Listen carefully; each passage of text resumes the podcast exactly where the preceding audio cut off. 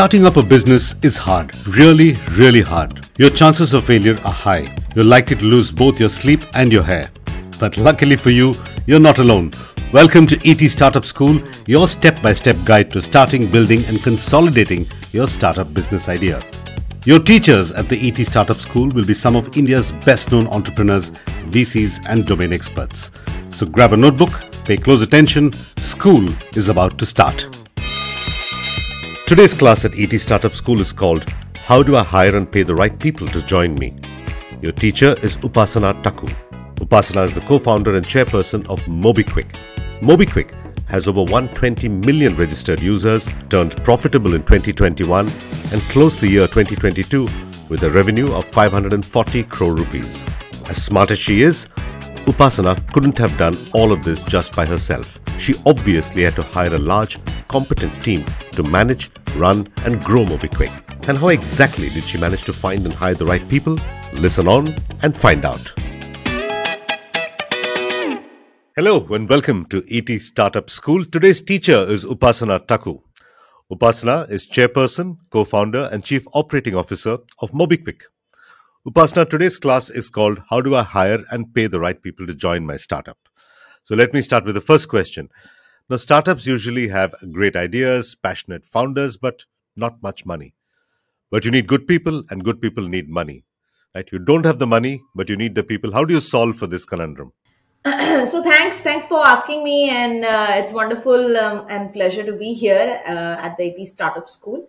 So you're very right. When when a founder gets started, when I got started, um, you know, thirteen years ago, literally started from my uh, dining table with two of us with our laptops open, and we were thinking about, you know, how will we hire our first engineer, our first operations person, and this was exactly the problem. We were a bootstrap company for four years. So the first three years were full of uh, sales pitch. So the first thing you have to do is to sell your vision and sell yourself that, you know, I'm an accomplished and well-educated professional and I have given up my cushy and high-paying job because this is the vision I believe in, that we can do something that nobody else is doing and we can make a difference.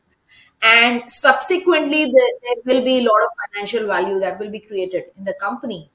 And as the first few employees, you know, you will benefit from that. So I think uh, it is not easy. Um, it is also irrational to think that people can live on peanuts. They cannot. They need money to sustain. However, what I can tell you is uh, a decade ago when we got started, you know, we worked with the with the first few employee, uh, employees. We worked with a plan where we could give them sustenance money. So a very basic salary, so that, uh, you know, rental and home living expenses were managed. And of course, we were paying it from our own savings. Uh, the two founders, our savings is what we were using to pay. But of course, there was a very large value assigned to uh, stock options. So for the early employees, you know, you give them a lot of E S O P, um, either direct shares or uh, stock options. And secondly, I think that it's not just with the initial team, but as you scale, as you go from five employees to ten to fifty, Uh, you know, the E S O P will not be valued as much by everyone. So an entry-level engineer or an operations person will not value E S O P as much as, let's say, somebody who will take on a leadership role in your company as your startup grows. So there the E S O P value can be high. But for entry-level business roles, operations roles, engineering roles, you know, you will have to find a way to give them compensation. And to that, you know, either you can bootstrap or you can use seed funding, but it will have to be low. You will have to still sell on uh, your vision as well as the exposure that these people will get. Because if they go and work in big companies, they will be, you know, a small uh, piece of the whole pie. Versus in a small startup, you know, they will get a lot of opportunity and they will also grow faster. Well, I would say that what you learn in an early stage startup in one year is what you would learn in three to four years in a larger company. Okay, so you sell vision, you sell visibility, you sell opportunity, and you sell the chance to get in at the ground floor of a brand new business where they can grow pretty quickly. Now, what are employees really looking for? Is it money, inspiration, fun office space, work-life balance, stock options, all of the above? How do you determine what the employee is actually really looking for? So I think uh, a little bit of everything. So also at the early stage, you know, uh, camaraderie, and uh, working very closely with the founders is also part of the sales pitch. Uh, you know, you do not get that opportunity. If you're working at a, you know, Infosys or a Google, you know, you're not getting anywhere close to Sundar Pichai anytime soon. Uh, but when you're working for a startup, you know, you do get to work with uh, the founders directly, especially when, you know, the company is uh, in the first ten to fifty people. And I think that is a huge part of the value proposition. In the beginning, it doesn't need to be fancy office, but there has to be a spirit of camaraderie, teamwork. And it's just like if you're watching a cricket match or a football match, if you accomplish something which was impossible, like you thought you're going to lose the match, but ultimately you win the match, uh, you know, then that creates a lot of happiness collectively for the team effort. And of course, you want to celebrate that. So almost every day, every week, every month in an early stage startup is like that. You're trying to do something where you are so, so, so much of an underdog. You know, you also think that it's unattainable, but you work towards it, some deal, some partnership that will take your company to the next level or will prove that your product really has a market, and everybody works very hard at it. And so when some of those things come through, then, you know, you have to celebrate your wins. Now, how you celebrate them with a pizza or a beer or, you know, take everybody to the movies or, a, a, you know, that is secondary, but you have to celebrate it. So, Uh, this, the ownership uh, that develops within the early team comes from that, you know, very close bonding. I would say that uh, a lot of employees uh, that come to early stage startups are definitely looking at it as their learning ground. Many such employees are, you know, people who have the vision that they want to become, uh, you know, startup founders themselves. And, you know, before you start out on your own, isn't it better that you start out in a startup founded by somebody else where you are also a key part of the core team? But, you know, you are, you are, you're learning on the expense of another company, another company's shareholders, invested money, et cetera, et cetera. So I think the exposure is the number one thing, I would say. Uh, the learning, of course, um, upside in terms of equity becoming valuable uh, is something that employees look for. And in terms of comps, I would say early stage uh, startups cannot be, you know, the highest uh, pay givers. It is actually the quality of the work and the scope of um, innovative things that you can do is that is what attracts more people. Because, you know, by default, there will be many multinational companies that will be offering much larger pay packages. But there you're doing, uh, you know, very... Uh, you are, you're not doing so meaningful work. And I think that is what attracts most people uh, to high quality uh, new startups. So as an entrepreneur, you have, I guess, three levers you can operate: a profit share, stock options, and salary. How do you make, make sure you've arrived at the optimum combination of all three? And is profit share even a thing that you talk about when you hire people? This depends a little bit. Uh, I would say profit sharing would uh, be uh, quite useful if you are part of a B two B A company, because B two B companies often don't have to spend as much on, let's say, user acquisition um, and other fixed costs. Therefore, they turn profitable faster. And so there could be an element of profit sharing, especially in business roles where you bring in deals which result directly uh, impact to the bottom line. So then you can get a share of that, whatever that number is, half a percent, few basis points of that deal, or even one percent. But I think that um, as the company scales, you know, the the weightage of uh, salary versus E S O P changes. And I'll come to the profit sharing just in a moment. When you are starting off, I think to get your key talent, E S O P is the big lever. Uh, compensation is not.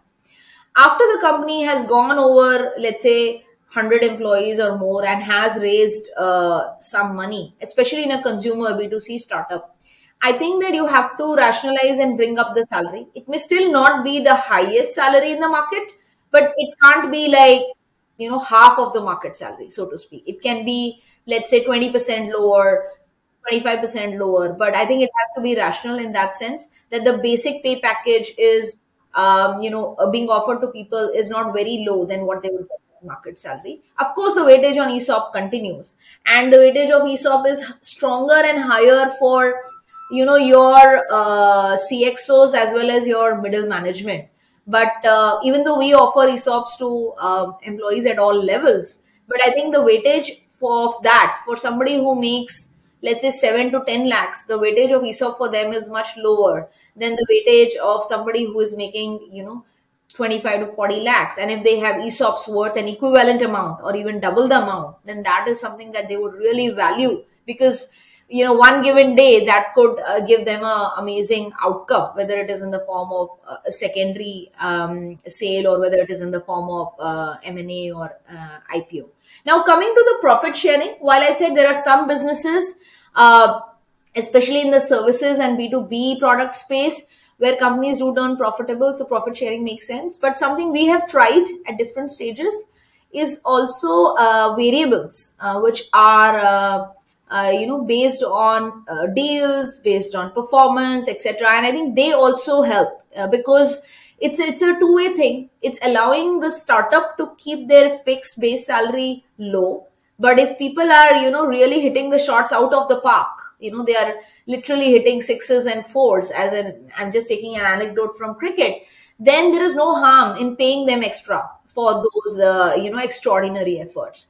And it's not like you're giving people over the top uh, compensation. You're giving them uh, a, a, a meaningful compensation. But if they perform super exemplary, which re results in direct impact to the P and L of the startup, then there's no harm in having uh, very strong, uh, you know, variable packages uh, in there. Here's the next problem, Upasana. A startup may lose money for the first few years or first many years. But inflation is a real thing. Employees are not only going to need a cost of living salary, but they're going to need raises as well at the end of the year, in spite of the fact that the startup doesn't, may not be making any actual money. Do you need to justify a decision like this to your investors, giving raises to people or the quantum of the raise? No, I don't think so. I think that uh, it's, a, it's a well-accepted norm that annual appraisals have to happen. Uh, and now how much are those annual appraisals? You know, one can... Uh, be rational about that in good times, uh, whether the markets are strong, whether the company's performance is strong. So, for example, if the company is uh, doubling its revenue, more than one hundred percent growth in revenue every year, and it's becoming more and more profitable, then there is absolutely no reason why the company will not give very strong appraisals, uh, you know, anything from fifteen to even twenty-five to thirty percent. Of course, depending on the functions, the appraisal percentages uh, vary.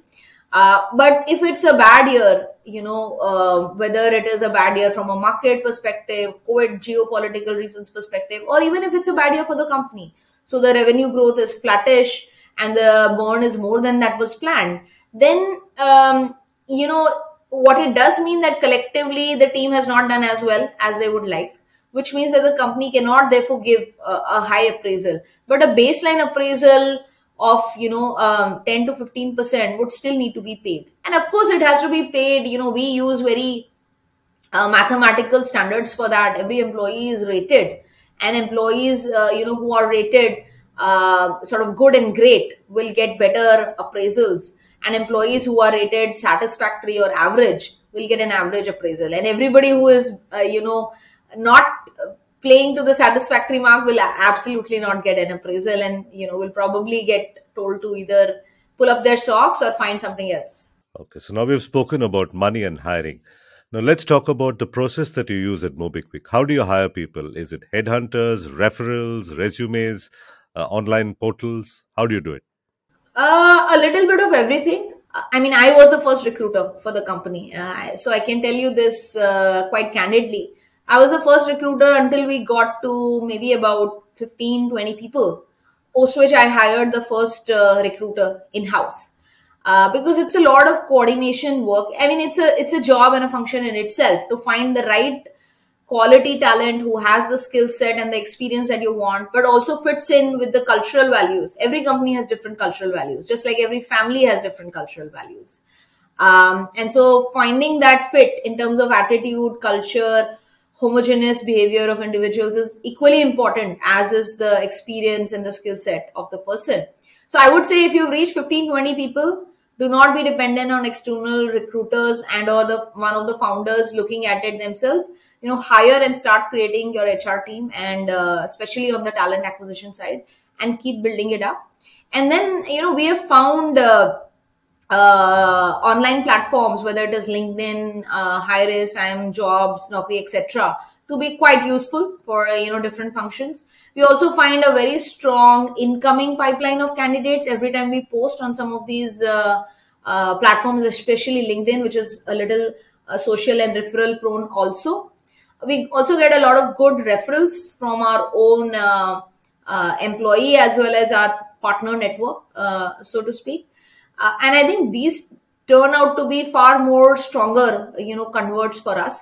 We do work with, uh, you know, uh, partners, uh, external H R agencies, which helped us on select roles. But we used to do that a lot more uh, initially. And we realized that this is an ongoing thing. You know, if your company and your business is going to grow, you're going to need uh, more and more uh, talent. So it is better to start early in this function and build out your internal um, skill set, because uh, regardless of how closely you work with the external recruiters, the culture fit is not something that they will be able to assess, uh, you know, very easily. So our process is very simply, you know, we, we, we make sure that the J D is very clear or what we want to, uh, who we want to hire with what type of skills. We post it in all these places. We also do headhunting, uh, like the, the recruiter does headhunting also, looking for the right candidates. And from the mix of applicants and the headhunting and the referrals, you know, we, we shortlist people. We do, I think, one or two rounds we do uh, virtually. And then we also asking people to come and uh, meet us. And, you know, for us, the focus is far more on uh, making sure that the person will be effective uh, within the company and is not just a very strong candidate on the resume who will not become, you know, effective in the company. All right, Upasana, let's talk about resumes. Now, it's a well-established fact that most of us embellish our resumes or lie a little bit, just a little creative truth-telling on our resumes. When you get a resume, what do you actually look for? Red flags and green flags? See, red flags and green flags, both you look for. So firstly, you look for, uh, uh, you know, depending on uh, the, the role, uh, you look for what is the person's education background and what kind of work have they done. And, uh, you know, if it is, uh, you know, a good experience, which is far more relevant to what you're doing, then, you know, that's amazing. Uh, in terms of red flags, uh, you know, you look for, has the person been jumping around? Uh, you know, with the Gen Z, you find that to be the case. Like every nine months, twelve months, a person has hop jobs. So that's always not a good sign. The person may be amazing, uh, super sharp, but uska kya karoge? Like first you will teach them, they'll learn, and once they are ready to create value, uh, you know, they're unstable, obviously, in their decision making. So we we pay a lot of stress actually in going through enough rounds with a person where it's not just us assessing them, but we also keep telling them realistic things about our company. Ki hamare yahan to aisa hi hota hai. So it's going to be chaos, it's going to be maddening, many things will come at you, you have to be ready to do this, that, et cetera. So that we try to question the person many times, especially if a person is coming from a more traditional large company, that are you sure you want to do this? Because, you know, we don't want to hire somebody who wants to work with us for a year. At least three to four years is the tenure that we look for. So try to gauge what the person is really looking for and whether we fit in there. And, uh, you know, if the person has written too many things that, you know, I alone built Rome and I alone built uh, Athens, then that is also a big red flag, so to speak, because you know that, for example, such and such project cannot be done by one person. You know, you can be one person in the core team. You could even be the leader for that, but it would need an army of people to accomplish such and such project that is mentioned on the resume.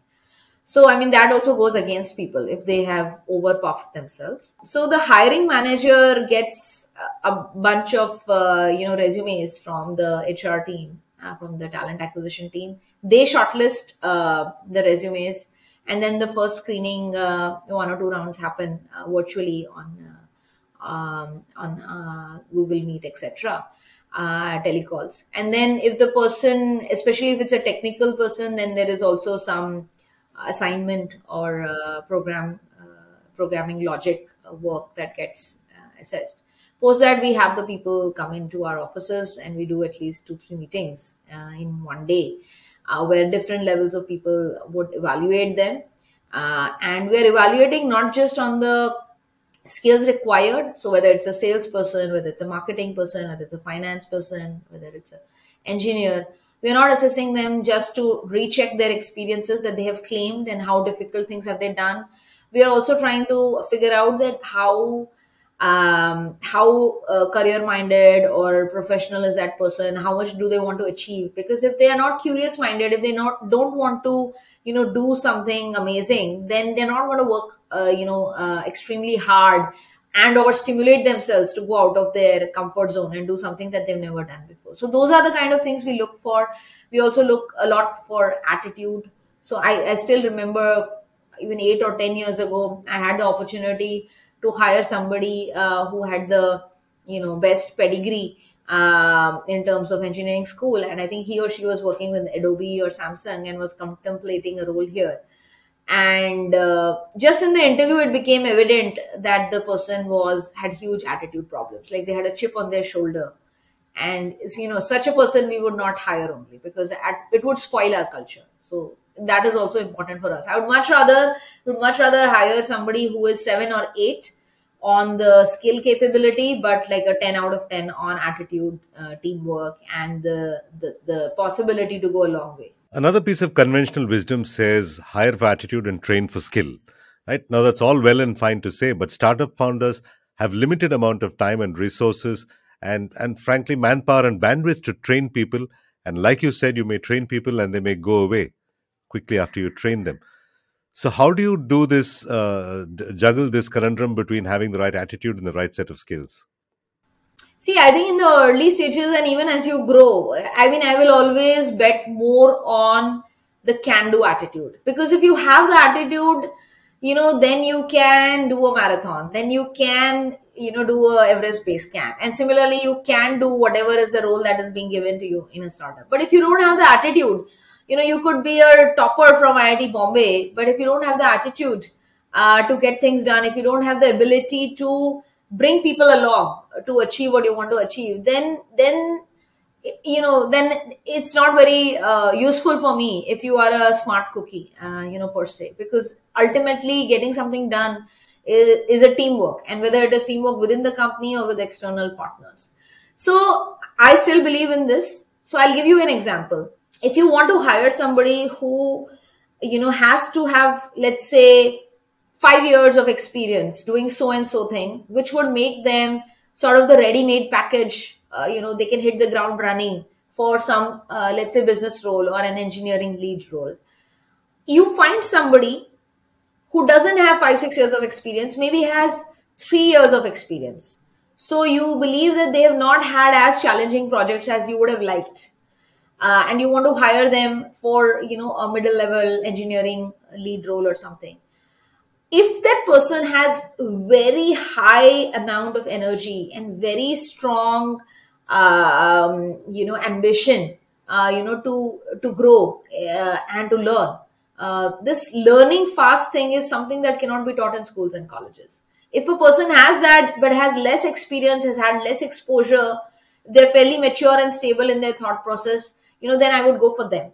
Somebody who has already achieved that level or has already arrived, you know, at five or six years is already in some middle management role in an existing product or tech company. Selling to that person and getting to that person to come to your company can be a huge uh, amount of selling that you will have to do. So you will have to pay, you know, significantly higher out of the packet for somebody who is a ten out of ten in terms of has everything that you need. Somebody who is a seven out of ten, eight out of ten in terms of um, technical ability and experience, but has a lot more attitude and ability to learn fast, you know, will be cheaper on your uh, company's uh, P and L, uh, pay pocket, and will also always work harder because he or she, um, you know, is, is motivated to rise up through the ranks, to do better, to learn faster. And I think that is something that one needs to, you know, really, um, you know, look for. I mean, it's like finding a raw diamond uh, that is not yet fully polished. And you as a founder have the ability to polish this person. And this will make their career as well as it will create immense value for your company. Upasana, you said uh, you were the first recruiter at MobiKwik. You hired the first team of ten, fifteen people. But at a certain point, you're going to hire people and they're going to hire other people. Now, how do you make sure values get transmitted from you to the person that you hire who's eventually going to hire somebody else? You can't be hiring every single employee forever. Yeah, that's right. Um, But I do want to tell you, I think until we reach one fifty or two hundred uh, people, I think between the founders, we had interviewed every single every person single as the last round. We used mm-hmm. to do that. Um, and then after that, you know, we, we realized that we have to find a way to manage our time also better. So, but even today, um, for somebody who is, uh, you know, getting recruited anywhere. So today we are a five hundred plus people company, and we also employ maybe another three hundred, four hundred people, uh, you know, who work for our partner companies, but exclusively work for us. So maybe overall eight hundred to nine hundred people. So we can't have, uh, absolutely interview anyone and everyone, but for persons who are coming in, um, where there is significant impact that they're going to create, even if they are an individual contributor, you know, we would definitely, one of the founders would definitely interview them. And in business, engineering, product or other roles, typically if somebody is coming in at a director or a senior role, we do make sure that, you know, we interview them, uh, regardless of the rounds that they have gone through. But the main question you asked, the way to ensure that the people that your leaders are hiring are aligned is by making sure that you have hired the right people, and as they are growing within the company, of course, you interact with them on a daily, weekly basis. So you have the opportunity to assess their thought process, their decision making so many times. And wherever you think they're going wrong, we try to have a very, uh, you know, open door policy where when people have concerns, they come and ask us. But when we also think that a person is, uh, let's say, um, showcasing a, a trait or value that would not uh, be well aligned to our company's core values, you know, we would talk to them and get them, you know, fully aligned. So the way to make sure that the people that are being hired by your leaders um, are the right people is to make sure is by making sure continuously, not at the time of hiring, but also during their tenure in the company, that your leaders are fully aligned with the founders in terms of how they make their decisions, how they treat people, et cetera. So those transmission of values is not a one-time thing. It's continuous is what you're saying. And I can tell you, I have made mistakes also. All I right. will. It, it will be wrong to assume that we don't make mistakes. You know, how to be a good founder, a leader is not being taught in any university in the world. So you will make mistakes. I have ha- hired wrong leaders, and they have in, in, in, in their capacity built uh, teams below them with the wrongful um, uh middle managers and beyond also. But then the important thing is how soon you identify that mistake, and you know you have to uh you have to rationalize or make those changes. So either you work with the person uh, to change them, or you bring in a new leader and then he or she makes sure that uh, the changes that are required in the culture uh, flow through. See, Upasana, that's precisely why we started E T Startup School, because how to be a founder and run a business is not ta- taught in any B school. That's why we are stepping in. But let's get back to this earlier thing that you said about hiring the wrong people. Now, in spite of everybody's best efforts, it's inevitable that at some point you may hire a wrong person. But here's an added problem, and I've faced this myself. Some companies have what are called talented jerks. Now, these are incredibly talented people. They may be excellent salespeople, excellent tech people, excellent marketing people, and they're probably very profitable for the company to retain.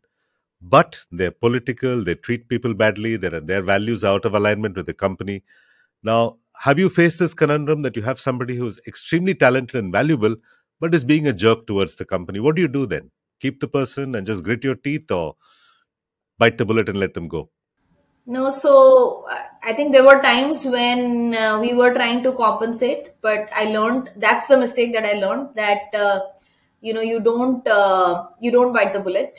I mean, you don't uh, compensate for those people by, you know, putting out fires that they create. I think that uh, one bad fish in the fish pond can create a domino effect of, uh, you know, throwing off the entire team or sub-function, cultural fabric of that team completely out of whack. How they represent the founder values or the vision of the company to their team members also, you know, is very different from how we would do it. So it's better to sort out that issue uh, sooner than later. So as a company, you know, you have to know what is your core fabric. So personally for us, you know, we don't like people who talk too much or, you know, think too much of themselves. I mean, I've gone to an Ivy League, my school, uh, school myself, but I never mention it, um, you know, to people, because that's what education is meant to be. It teaches you how to relate to people. Um, I think that we do not value people uh, coming from strong pedigree just because of that. They have to be able to prove their mettle. And just because, uh, you know, you've had a privilege few years in life doesn't mean that you can treat poorly. So firstly, that is a very bad omen. If somebody in your team, even at the, whatever level they are, if they don't treat, let's say, the housekeeping staff uh, nicely, then, you know, that is a sure shot sign that they are not a good human being to begin with. So we, we don't cope well. As founders, we don't cope well with uh, egotistical people, with political people, with people who are, like you said, jerks. And I want to say this, that actually of the two, three times, you know, we've had such people, it's not as if they are all very um, uh, impactful either. All of them look very promising mm-hmm. because they speak very well mm-hmm. and they present themselves very well. Both themselves as well as if you do ref checks on them, you will yeah. hear the best things. But that's the thing that you learn, that just like companies do P R, there are some people who have a personal P R thing. Image, and that's actually not the real them. So it's important to peel the onions, and the way to assess such people, uh, which I've learned literally later, is if you're assessing someone but you're not sure, don't even go by the market ref checks. Try to do something in a consulting fashion. Okay, I want to give you this project. I want to see how you do. Okay. And test what you're trying to bring in the person for. And uh, what I will say is that talented jerks are not useful at all. And I would say very few of them are actually uh, Actually impactful. talented. Okay. Most of them are uh, talented on the resume, but not really uh, that impactful. All right. I know this is an episode about how to hire people.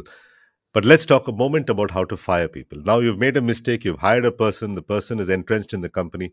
What's the best way to fire somebody, Upasana? The best way to uh, ask somebody to go is just to have a frank conversation with them and say that, look, when we hired you, these were the things that we had in mind.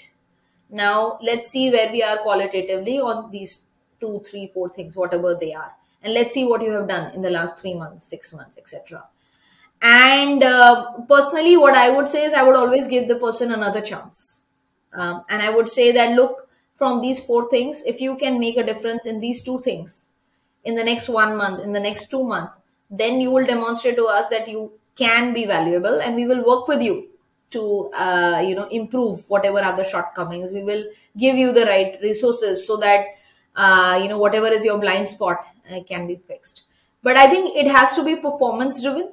Unless, uh, you know, there is completely inappropriate behavior, I would always focus more on performance, and also give uh, uh, anecdotal feedback about the personal elements, soft skills, et cetera that you need to, you know, work on these. If the person has demonstrated good performance in the past and it's a, uh, it's a short time blur, then we would also give the person some benefit of the doubt. Maybe there's a personal situation, somebody sick at home, going through a divorce, et cetera. All those things can be there. But typically, this is how we would do it. Give the person some time. If the person is really and truly uh, interested in your company, then they will do the work. And if they are not, then it will be evident uh, after giving the final ultimatum. Within few weeks, it will be clear which direction the person is going in. So that is one way. Another way is to hire somebody on top of them in terms of the hierarchy. If you believe that somebody needs to straighten this person out on a day-to-day. And does that work? Hiring somebody else on top of them, does that work in real life? So again, if, if the person believes that they have uh, a good opportunity currently in your company and they need more guidance than what they are getting, they'll stay. Otherwise, they will look at it as a sign and they will leave. So my personal view is to tell people that they need to, uh, you know, improve. And either tell them that, you know, here are the things that you can improve on, or I'm going to hire somebody above you, and or in the performance appraisals, you know, give them um, the factual appraisal and say that, you know, your performance is not to the par, and so your appraisal is not going to be great either. And based on all of these messages, the person themselves will sort out, you know, what is the right, uh, you know, outcome. Now, Upasana, sometimes you're going to have to sell the idea of a salary cut to people. You may not want to downsize, but you may have to reduce salaries because of economic downturns, because of geopolitical realities, like you said. How do you sell this idea to your employees?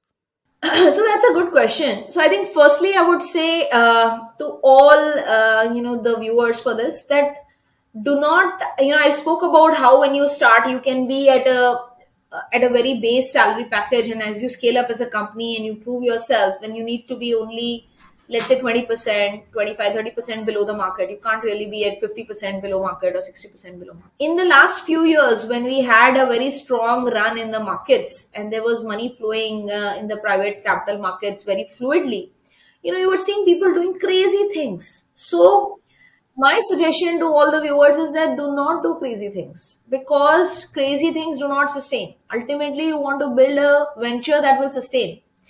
And therefore, firstly, don't give over the top salaries is what I was trying to say. Please do not give B M W bikes and all kinds of crazy perks which are not sustainable. Uh, again, for selective people, based on their performance, do give out uh, significantly more incentive in terms of variable. But do not keep your fixed costs, your base salaries over the top. Do not, you cannot ever compete with trillion dollar companies like a Google or Amazon. So there is no point in trying to win that race. You can't bring over the best talent on the base of money. So if you don't have to, uh, you know, very high salaries, when the bad days come, then you would not have to rationalize as much as well. So you can solve your own problem by having a steady approach to life rather than doing a sine curve up and down, up and down. That's number one. Number two, uh, you know, you asked. So in the last two years, uh, Suresh, uh, and even now, if you see twenty twenty, first wave of COVID came, twenty twenty-one, second wave of COVID came. And uh, what is called in India, the funding winter or the funding freeze came. And globally also, you're seeing, uh, you know, big tech, uh, you know, laying off people uh, in thousands.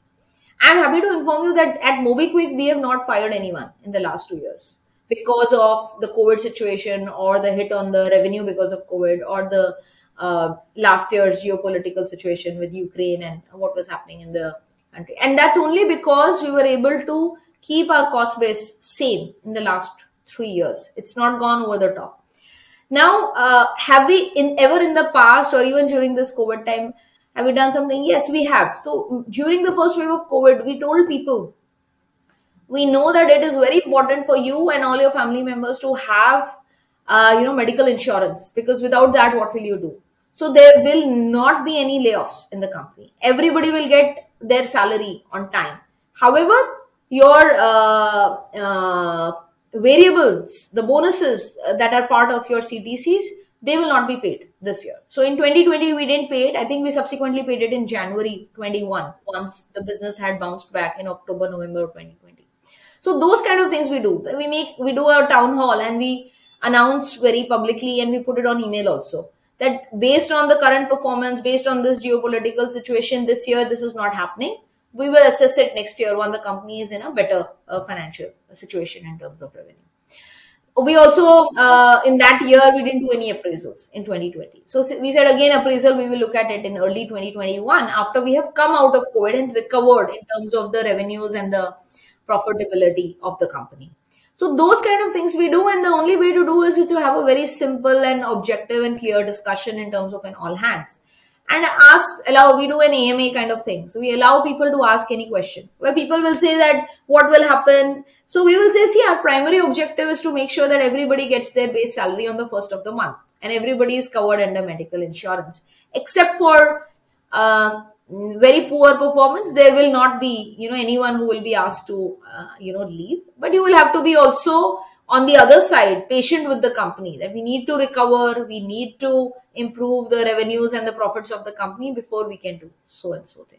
So I find these to be far more prudent approaches. Even when a company needs to do a salary cut, I would do uh, I would do some math, and I would say that, let's say you have one hundred people, fifty people, two hundred people, whatever you have, your leadership uh, at the top, you know, will be a significantly larger part of your total pay package. So I would put in a, you do some math and see, and you would do a larger cut there, because it's safe to assume that your leaders, uh, you know, have some sustenance money, some savings, which they can dip into. But somebody who works in the company at the entry level at four lakh, eight lakh, they will not have so much sustenance money. So there, if any pay cut has to be done, it has to be much smaller, maybe ten percent, twenty percent or something in that nature. And it can also be a cut that you can say that you will pay later, uh, you know, in the next one year, whenever the situation is better. Or if you're not intending to pay it at all, and you say that this is a cut and for this time period, then also you announce it and make it clear from the beginning. Upasana Taku, final question for you. I'm going to ask you to answer a hypothetical. Assuming that you are twenty-two years old today and you are applying for your first job and you want MobiKwik to hire you, how would you make sure you get the job at MobiKwik? Uh, we've had very interesting people, by the way, uh, pitch into us. We've had people, you know, who have created um, uh, videos of themselves and have submitted it via Insta or LinkedIn on such and such platforms, and also have directly emailed us. Or somebody who's made a project and sent it to us that this is what I would like to do. So I would say that uh, it's always good to apply to the company, not just via uh, application platforms, but uh, via somebody that you know at the company. And if not, you can also directly, you know, write in to T A at MobiKwik and, uh, you know, apply. But try to make your application as uh, interesting and unique as possible. That showcases your curiosity and your sense of, uh, you know, giving yourself a challenge and uh, rising quickly. So that is what we are looking for, some unique element of the person and also a good understanding of what we do here at MobiKwik. So we hate it when people come for interviews and they don't know what the hell we do. I mean, it, it, it doesn't work well. Upasana Taku of MobiKwik, thank you for being part of E T Startup School. Thank you so much. I do hope that uh, I wasn't rambling and that your viewers find, uh, your audience find something uh, meaningful in what I had to say. Absolutely. So that brings us to almost the end of today's class at E T Startup School. If you'd like to be a good student, check out and do the homework assignment in the show notes. If you like the podcast, share it with family, friends, even your frenemies. E T Startup School is produced by Animesh Das with inputs from Anupriya Nair, Erika D'Souza, Arijit Burman, Shilpa Sharma, Harish Shavla, Govind Mundra and Vishal Bhandari. E T Startup School is available on economic times dot com and E T Play, as well as Amazon Music, Apple Podcasts, Spotify, JioSaavn and Google Podcasts.